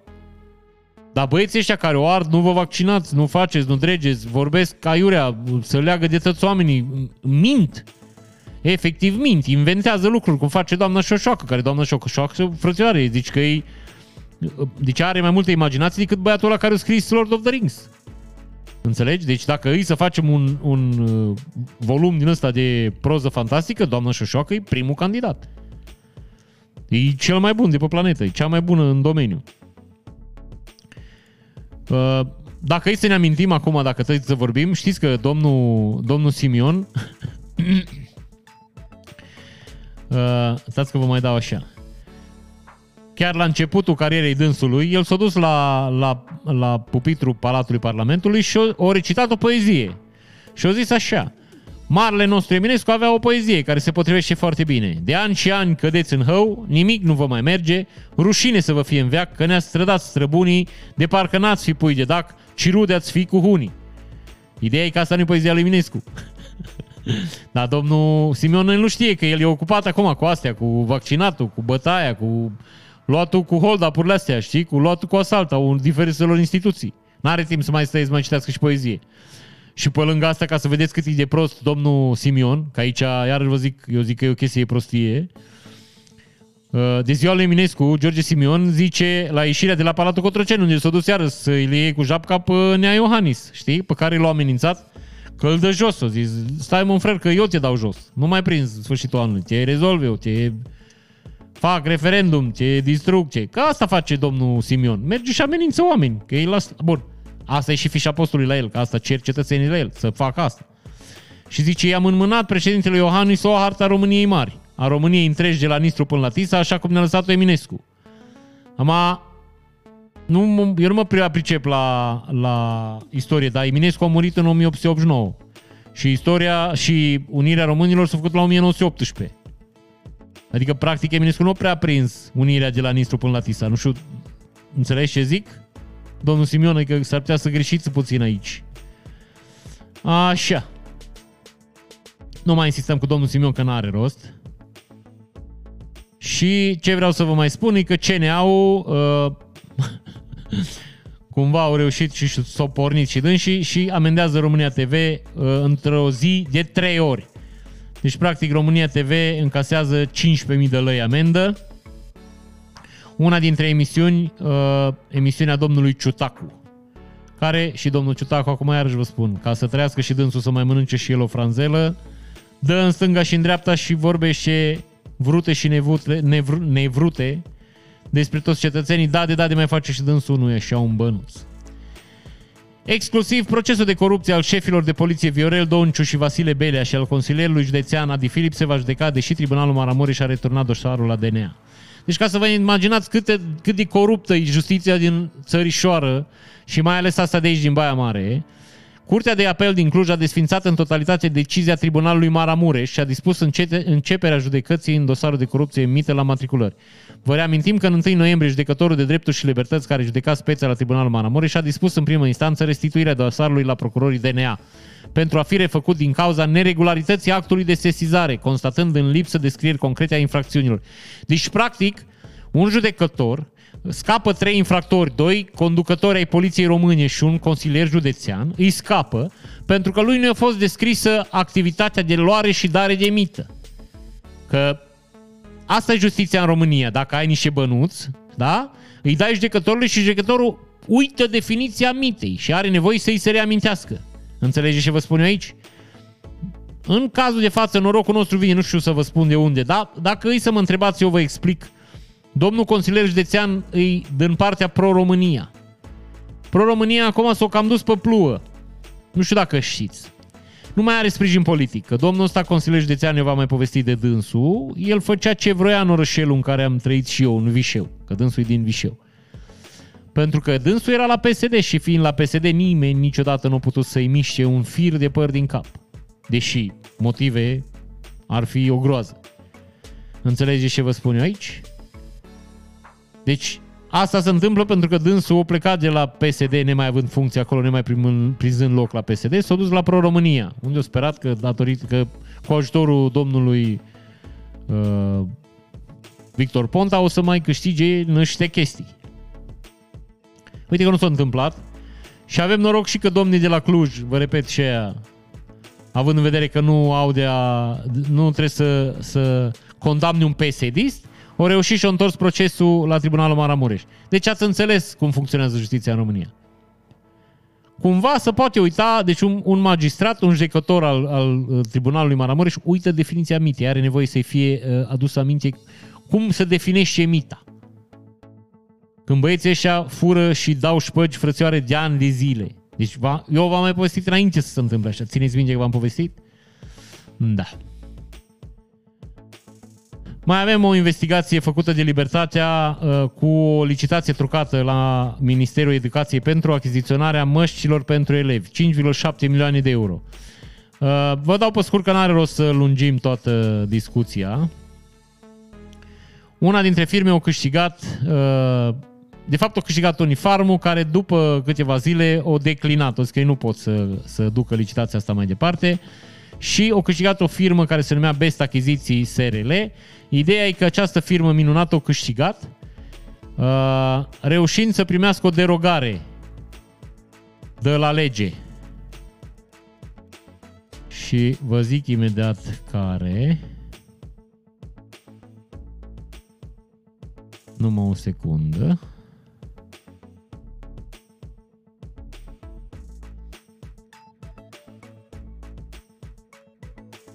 Da, deci această firmă a reușit să livreze uh, măștile de care vorbim acum, fără ca, fără ca acestea să aibă certificat de conformitate uh, emis de Uniunea Europeană. Deci, înțelegeți, uh, li s-a dat, o zis, bă, voi sunteți mai drăguți, aveți ochi albaștri, că am înțeles că majoritatea firmelor care au câștigat, care s-au abonate aici la contractele astea cu Ministerul uh, Educației, sau unor băieți care au plecat din securitate, că bă, e greu și no, oamenii s-au dus, s-au făcut freelanceri, dornici să participe la ridicarea uh, nu știu, spiritul antreprenorial în țărișoară, știi? Eu zis, bă, nu mai lucrez la bugetari, că bugetarii mă consumă resurse, eu vreau să fiu antreprenor și să produc pentru această țară, să creștem nivelul de trai, oamenii să ducă mai bine, să dăm salarii, să fie taxe, să știi? Și, bineînțeles, prin muncă și prin dedicare și cu, bă, cu sudoare și cu eforturi de neimaginat, mă, de nepovestit, oamenii au reușit să aducă măști din China și să asigure necesarul de măști pentru ca copilașii noștri să trăiască în condiții bune, să fie feriți de boală și... Înțelegeți ce vreau să zic. Atâta că nu au putut să rezolve să fie aprobați în Uniunea Europeană. Deci, practic, erau de nevândut în țară, dacă să mă întrebați pe mine. Adică eu dacă munceam să vând, mie îmi cerea, și bă, dar certificație nu e? Nu, ai, ai nu se pot vinde. Dar ei au putut, ca aia vă zic, vor să încurajeze spiritul antreprenorial ăștia din Ministerul Educației.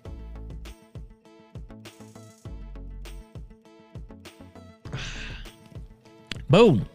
Și cam asta din țărișoară, că n-are rost să o mai lungim. Și o să vă prezint, dacă puteți ședea un pic, uh, știrile din țărișoară. Nu, știrile din țărișoară am terminat, o să vă prezint știrile internaționale. O să vi le arăt mentenaș. Îmi cer scuze numai o secundă mică.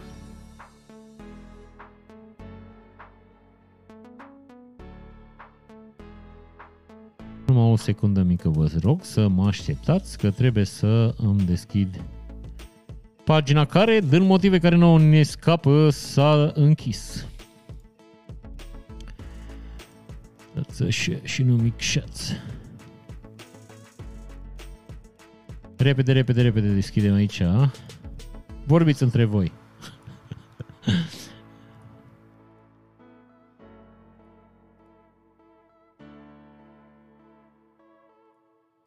Tararara, mai am două. Așa.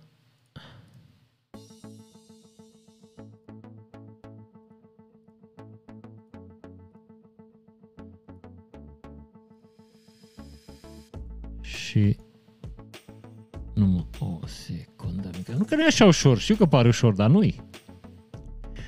Bun. Să vorbim despre știrile internaționale. Deci, într-o mișcare fără precedent în istoria monarhiei britanice, regina Elizabeta a anunțat că îi retrage sprijinul oficial prințului Andrew, cel de-al doilea fiu al său și al optulea în linia de succesiune la tronul Regatului Unit. Prințului au fost retrase toate funcțiile oficiale pe care le avea în cadrul familiei. Nu e așa? Regale. Știrea vine de pe site-ul urban.ro. Vă sfătuiesc dacă dacă vă interesează uh, niște știri făcute bine, cu profesionalism și cu simț de răspundere, să, să intrați pe site-ul ăsta, să vă abonați la newsfeed, e absolut incredibil de fain. Site-ul e condus de o prietenă de-a mea, doamna Cristina Băzăvan, uh, pe care o salut pe această cale. Repet, good job.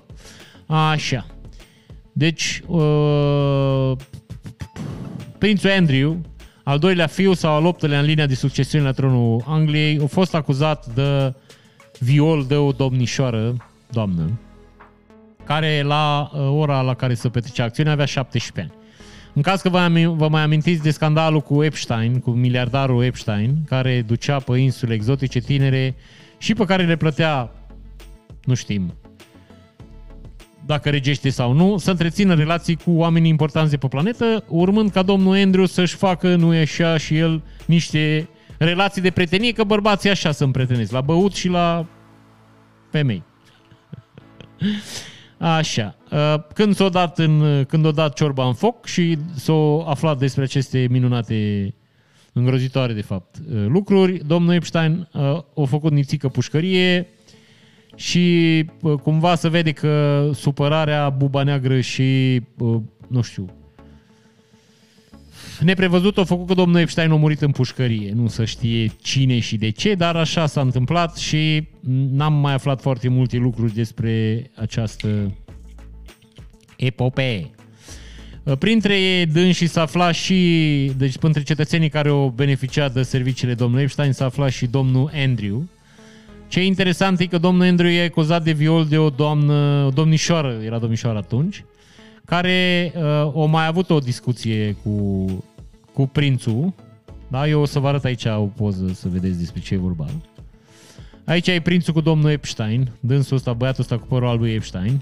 Aici e domnul prinț cu domnișoara asta, da? Și aici e asistenta domnului Epstein, care am înțeles că dânsa făcea, știi? Dânsa organiza lucrurile pe planetă țică. Ce e interesant e că eu, dacă îi să vă uitați aici, tânăra nu pare foarte violat, așa nu știu cum să vă zic. Și s-ar putea să mă acuzați că sunt misogin, da, ar putea părea la prima vedere, doar că voi n-ați citit, dacă mă acuzați de, de misogism, n-ați citit. Tânăr au primit 500 de mii de dolari deja de la domnul Epstein, ca să nu zică nimic. Dar dânsa acum, după ce au văzut că domnul Epstein miroase garoafele de la rădăcină, s-o gândit că poate ar mai putea face. Zic eu, e raționamentul meu, s-ar putea să greșesc. Nu încurajez violul, sunt împotrivă total, oamenii care fac lucrurile astea, niște animale, ar trebui să fie pedepsiți, da? Sunt de acord cu asta. Doar că nu pot să, observ, să nu observ un pattern aici, mai ales că din declarațiile tinerei, da, zice că avocații dânsei uh, încă mai speră la o împăcare înainte să înceapă procesul. Da? Deci dânsa bănuiesc că sper să mai scoată niște bănuți.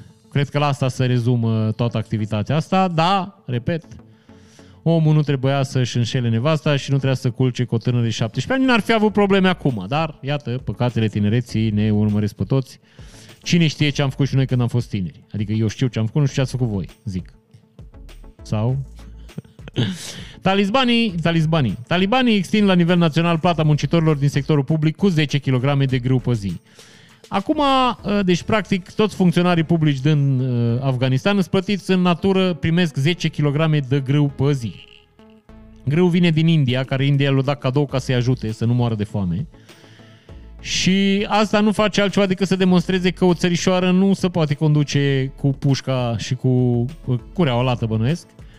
Și că acolo deja trebuie gândite niște lucruri care să asigure venitul țărișoarei și a cetățenilor din țărișoară, da? Adică eu cred că americanii o să se întoarcă, o să facă ei acolo niște firme, o să angajeze niște oameni care o să lucreze și o să le dea salariu, ca să-și mai recupereze din miliardele pe care le-au aruncat pe dealuri acolo și pe câmpii. Știi? Asta cred că o să se întâmple. Că cu vrăjeala, cu puștile și cu grenadele și cu, știi, cu milițiile și cu gherile nu a funcționat. Odată au mușcat-o rușii în Afganistan și acum au mușcat-o și americanii. Practic urmează să o muște și talibanii că nu au cum să conducă țara aia, neavând economie, nu sunt bani. Vă dați seama că la un moment dat oamenii o să refuze să mai lucreze, că iar zic, cât greu să și ei. Bun, criza uh, mondială de cereale e întreținută de China care nu face altceva decât să stocheze grâu. 60% din producția mondială de grâu se află în China și oamenii cumpără în continuare. Nu. Zice așa, să nu vă dezinteres, să nu vă dezinformez. Ce în prima jumătate a anului 2022, 60% din orezul și 51% din grâu mondial o să se afle în, nu e așa, China. Deci, practic, China va ajunge să dețină 69% din rezervele de porumb ale globului. Iată. Practic, s-ar putea China să se pregătească de un embargo pe termen lung, adică s-ar putea să, să pregătească să facă niște mizerii, zic. Că altfel n-ar avea niciun motiv să stocheze grâu care să-i ajungă ani de zile, știi? Mă gândesc că s-ar putea să invadeze Taiwanul sau ceva. O să vedem, că cred că anii care urmează pe planetățică o să izbucnească niște războaie din cauza că ne merge prea bine. Din cauza că facem prea mulți bani și că facem prea mulți bani, restul cetățenilor din jur vor și ei din banii ăia. Și cred că din cauza că n-am avut războaie de mult și nu știm ce înseamnă, oamenii s-au gândit să opună de un război. Așa cum rușii vor un pic în Ucraina aici niște bumbăceală, mai avem ceva conflicte până în zona aia, Siria, Libia, Iran, Irak, acolo. O mai ard și chinezii pe aici un pic, pe la până Taiwan cu americanii. O să fie un pic de forgolom, o să vedeți. Studiu în Germania. Reforma învățământului prin înlocuirea orilor de religie cu cele de etică a dus la egalizarea genurilor și la o mai mare implicare a adulților pe piața muncii. Vreau din start să precizez că n-am verificat știrea, s-ar putea să fie greșită, s-ar putea să fie un studiu uh, emis cu șapte zile, dar s-ar putea să fie un studiu care să fie retras între timp, îmi cer scuze anticipat, dar am hotărât să vă prezint așa știrea. Deci, practic, cetățenii ăștia au constatat că eliminând orele din, de religie din școală, de la cetățenii germani, crește gradul de empatie la cetățeni și uh, cetățenii sunt mai implicați pe piața muncii. Deci, practic, devin niște cetățeni mai responsabili, mai practici. Studiul a urmărit 58.000 de adulți din Germania de Vest de când au început școala în 1950 și până în 2004. Teza institutului izolează efectul alternativ în învățământ de tendințe sociale mai largi la nivelul societății. După calculele la, la, la, la finalul anilor de școală, o persoană ar fi urmat circa 1000 de ore de educație religioasă, de patru ori mai multe decât cele de fizică, de exemplu. Oamenii de știință au observat diferențe între grupurile care au învățat în vechiul sistem de școlarizare și cele care au mers în școală după reformă. Tendințele au fost comparate cu cele observate în rândul comunităților, bla bla bla bla bla. Deci, practic, oamenii au, venit, au devenit mai atenți la nevoile oamenilor din jur și mai predispuși la lucru. Uh, să pare că uh, religia uh, te îndeamnă și puțin la știi, la procrastinare și la lasă-mă mică, nu trebuie să muncești foarte mult, că nu duci banii cu tine în mormânt, știi? Și nu face mulți bani, mai bine dă și la preot sau ceva. Ah, ok. Primăria din Paris amendată pentru că are prea multe femei în funcție de conducere, 90.000 de euro pentru că nu a respectat prevederile legale privind egalitatea de gen și a numit prea multe femei în funcție de conducere. Amenda a fost anunțată public chiar de primarul orașului. Bă, mi se pare, iarăși aici deja mi se pare o discriminare pozitivă eu nu cred că există un număr de femei și un număr de bărbați care trebuie să fie impus. Eu cred că posturile în administrația publică, bineînțeles, îți dai seama că cetățenii din Paris, mai ales cei de la primăria din Paris, sunt foarte interesați de părerea mea. Dar eu cred că trebuie să, să renunțăm la obiceiul ăsta de a face niște reguli, că jumătate din oameni trebuie să fie femei, jumătate dintre, jumătate dintre angajați trebuie să fie femei și jumătate trebuie să fie bărbați. Eu zic că uh, posturile trebuie scoase la concurs și ocupate uh, de oameni capabili. Că mai mulți bărbați, că mai multe femei, eu zic că trebuie să punem accentul pe profesionalism, pe pregătire și pe, uh, nu știu, iar e un cuvânt din ăsta foarte complicat care îmi scapă acum. E și seară târziu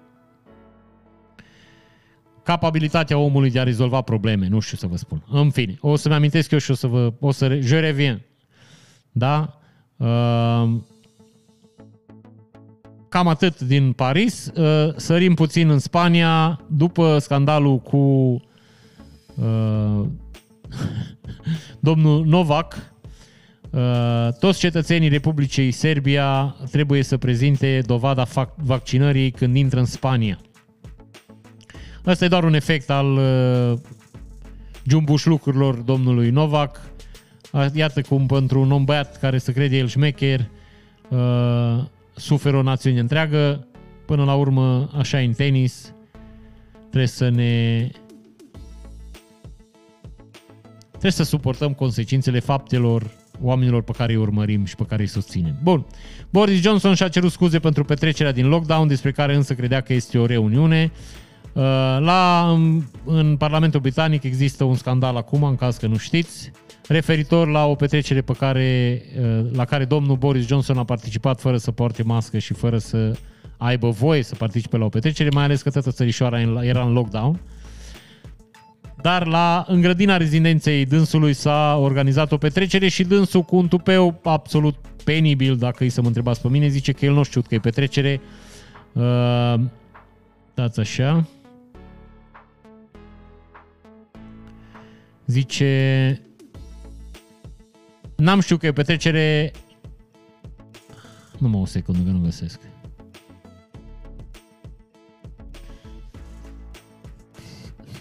Stați așa și nu mișcați.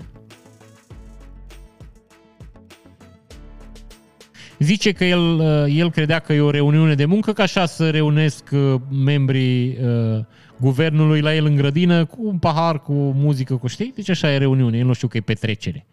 Deci practic s-a dus acolo neștiind, vă repet, că e petrecere și na, cumva e normal să...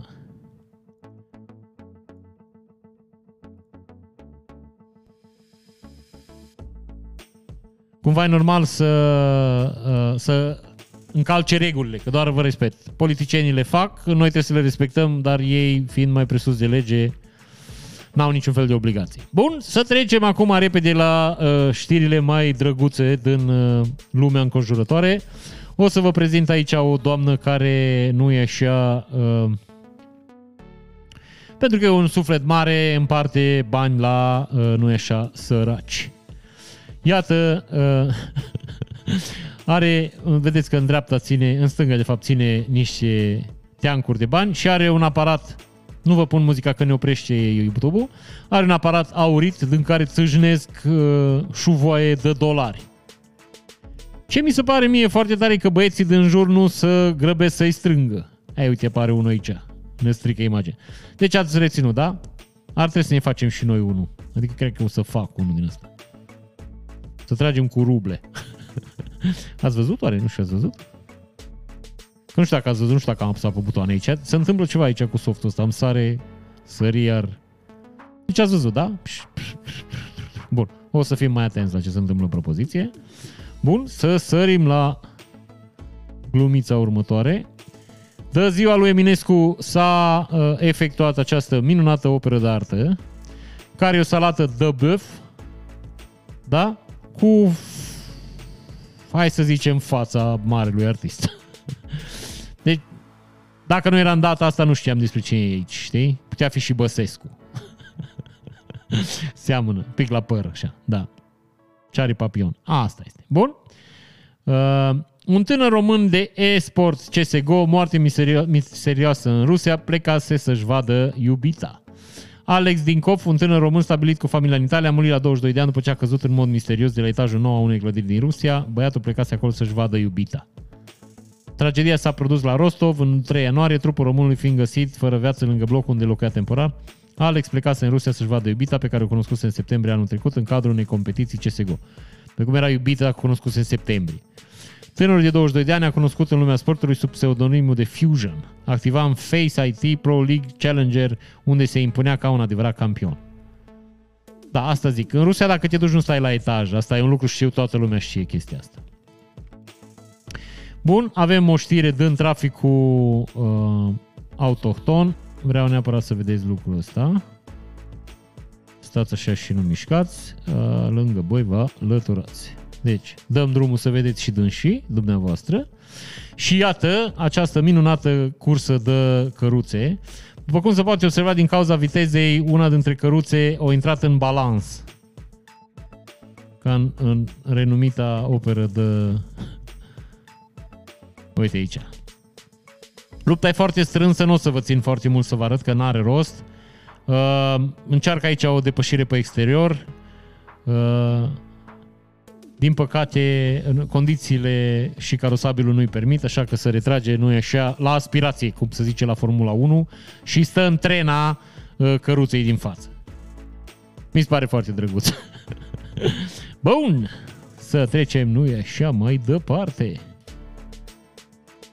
Bun, uh, un cetățean ne întreabă dacă cumva nu știți, dacă vine aici o rugăminte pentru voi, dacă cineva are cartea Ortodoxia și Artele Marțiale, ar dori, dânsul ar dori să o citească sau dacă aveți cumva să, și informat pe DF să-și o poată printa el.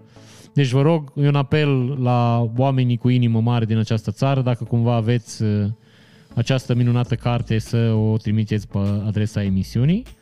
Bun, uh, că tot vorbeam de atelaje trase de animale. Aveți aici în imagine un cetățean care are un vehicul în care se află o roată foarte mare, da? În interiorul roții se află o capră, care de fapt e motorul acestei minunate mașinării.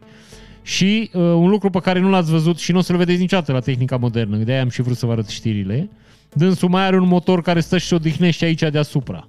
Deci dânsul are două capre, numai una trage la atelaj, cealaltă șede și se odihnește. Mi se pare absolut genial acest lucru, deci mi se pare foarte, foarte drăguț, plus că iar zic, dacă oprește, nu-i trebuie combustibil.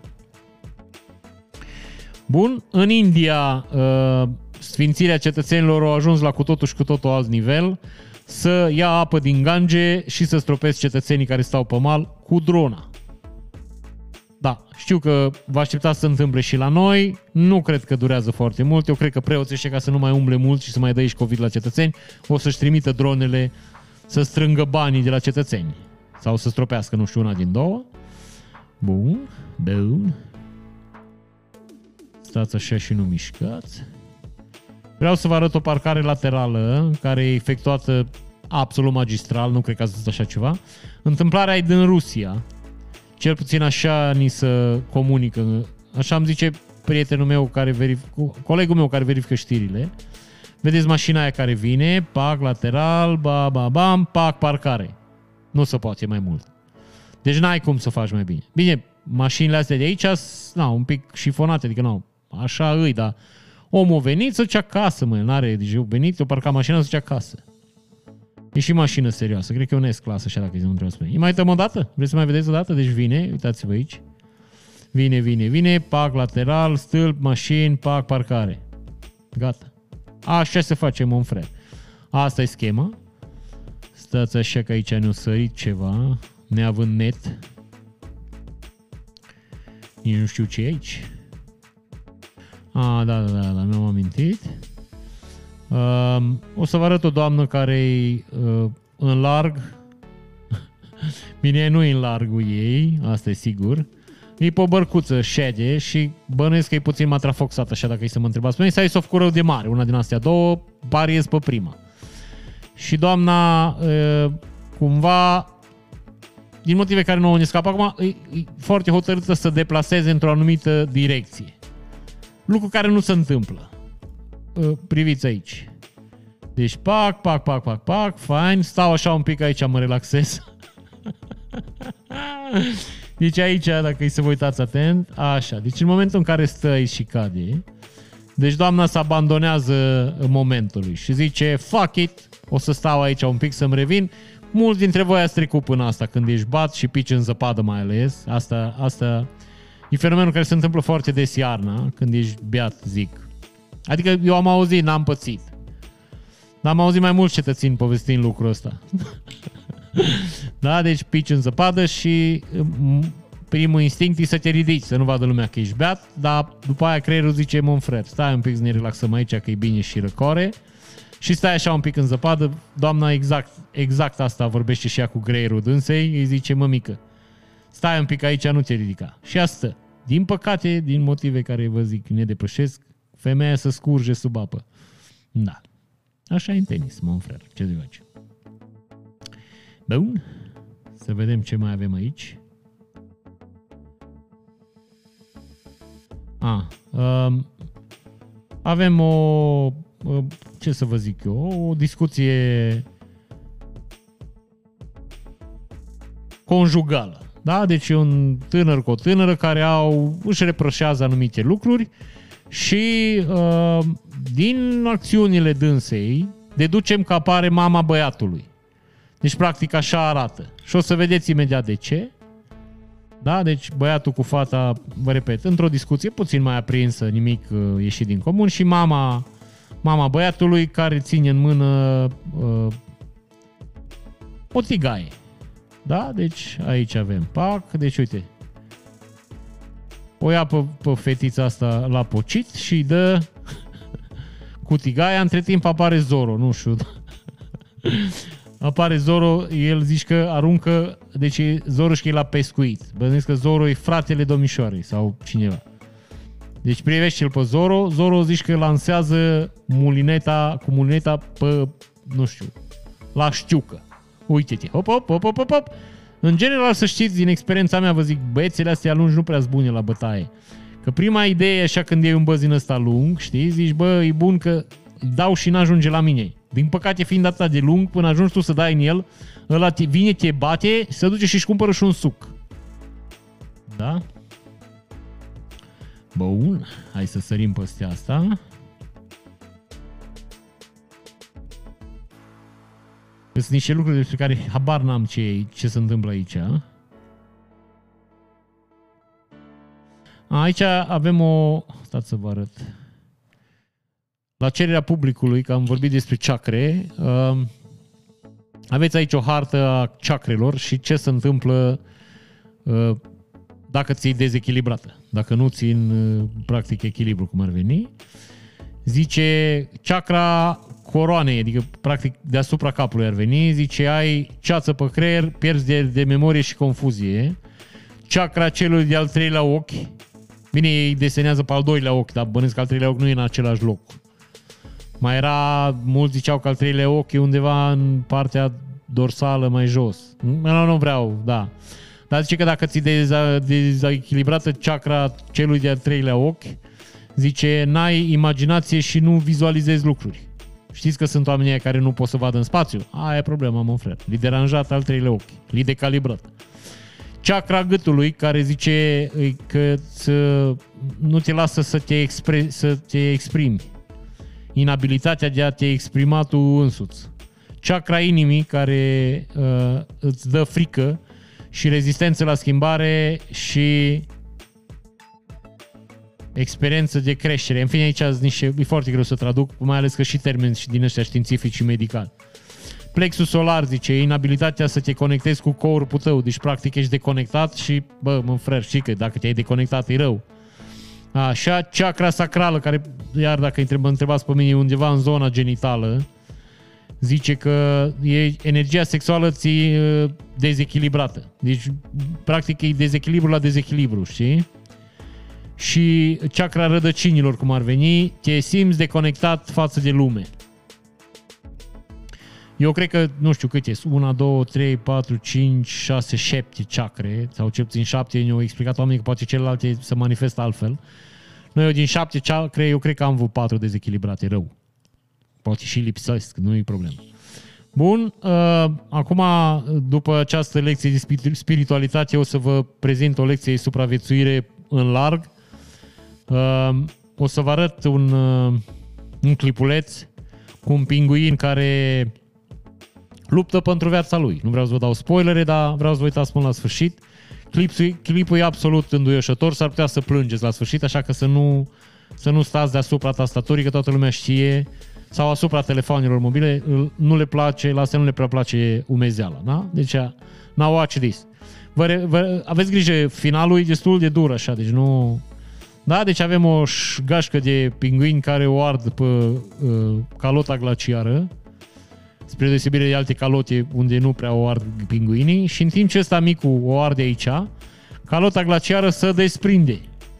El își dă seama că ceva nu în regulă, ăștia mici îl ajută, știi? Îs alături de el, dar o, o sătirează și el încearcă să prindă calota de la punctul unde există mișcarea de rotație. Și iată-l pe al meu cum reușește, nu e așa, în ultimul moment să se salvează și ceilalți pinguini vin, bulangii, care până acum pur și simplu l-au abandonat acolo, știi? Că așa e și în viață, mon frère. Când îți mere bine, toată lumea e cu tine, toată lumea e prieten cu tine. Deci, uite, în secunda când reușește să, să nu e așa, transbordeze pe partea ancorată a calotei glaciare, ceilalți pinguini vin și ei și, bă, frățioare, ești foarte tare, ești mecher, hai să fim prieteni. Așa e și în viață, vă repet. Bun, uh, și să vă mai prezint un lucru minunat despre niște oameni care fac lucruri minunate, bineînțeles nu de la noi din țară. Lucrurile se întâmplă în Finlanda, voi știți că eu am o slăbiciune așa pentru țările nordice sau pentru țările în care există civilizații și ordine și disciplină. Uh, cetățenii din Finlanda care se ocupă de prezervarea uh, animalelor sălbatice vopsesc cu vopsea reflectorizantă coarnele cerbilor și a renilor. Da? Așa că ai șanse foarte mari noaptea pe ceață să vezi lucrul ăsta pe parcare. Lucrul ăsta zic aici, unde se mișcă măusulețul. Da? Deci, practic, coarnele celebrii reflectorizante. Asta înseamnă mai puțini accidente pe drum, mai puțini oameni răniți, mașini sparte, dar și mai puțini animale rănite. Că oamenii ăștia nu fac lucrul ăsta ca să salveze uh, mașini. Înțelegi? Fac lucrul ăsta ca să salveze animale. Și dacă tot vorbim de animale, o să vă prezint o imagine care s-ar putea să vă, repet, să vă afecteze emoțional, psihic, fizic și, nu știu, să vă dezechilibreze niște ceacre de care fix ce vorbirăm. Uitați-vă aici un animal. Bine, mă refer la băiatul ăla îmbrăcat în zebră, cred că ați înțeles asta, da? Deci băiatul ăsta mic de aici, în caz că nu știți, e Adrian Copilul Minune. Cum era și melodia e un vis, e o minune. Uh, ce mi se pare mie foarte important de observat, în primul rând că e în Adidas pe partea ischida, bun, nu avem pretenții dânsul să pricepe la, la, la cântat, Uh, vedeți care ceașcă de cafea neagră rezultată cu geaca, dar pantalonii ăștia Monfrere Animal Print Leopard îți Dumnezeu pe planetă. Și nu mă face uh, decât să-mi doresc și eu o pereche. Așa, și ultima imagine cu care vă repet o să rămâneți uh, în păretină și vă doresc să fie asta până săptămâna viitoare. Iată același Adrian Copilul Minune într-o ținută mai domestică, dar cu aceeași expresie fericită pe față, uh, prin care își exprimă, nu așa, uh, recunoștința față de fanii care își doresc poze în nopțile, în seriile uh, reci de iarnă. da, să ne mai privim o dată în ochișori așa, ca să ne despărțim prieteni. Am aici monitor, văd toate camerele, văd, bă, Mon frère, nici nu știți ce tehnică avem în camera asta. NASA. Așa. Uh, ne vedem joi, că joi avem live, facem cu toată lumea. Joi o să dăm și uh, încă o tură de premii pentru băieții de pe Patreon. Vreau să dăm câte un hanorac la fiecare cetățean care a donat mai mult de 100 de euro pe uh, Patreon anul trecut și, în afară de asta, un hanorac frumos cu canuca și, în afară de asta, vreau să mai dăm un premiu care să conțină mai multe produse unui băiat care a dat mai mulți bani. Cei mai mulți bani de la noi de pe Patreon. Să-i mulțumim în felul ăsta pentru, pentru efortul pe care îl face pentru noi și că ne ajută să ținem emisiunea asta în picioare și să ne mai cumpărăm una alta până o să reușim și noi să uh, avem o emisiune, nu e așa, profesională. Vă mulțumesc tare mult pentru tot, ne vedem săptămâna viitoare, v-am pupat, ne despărțim brusc, că astea sunt cele mai bune despărțiri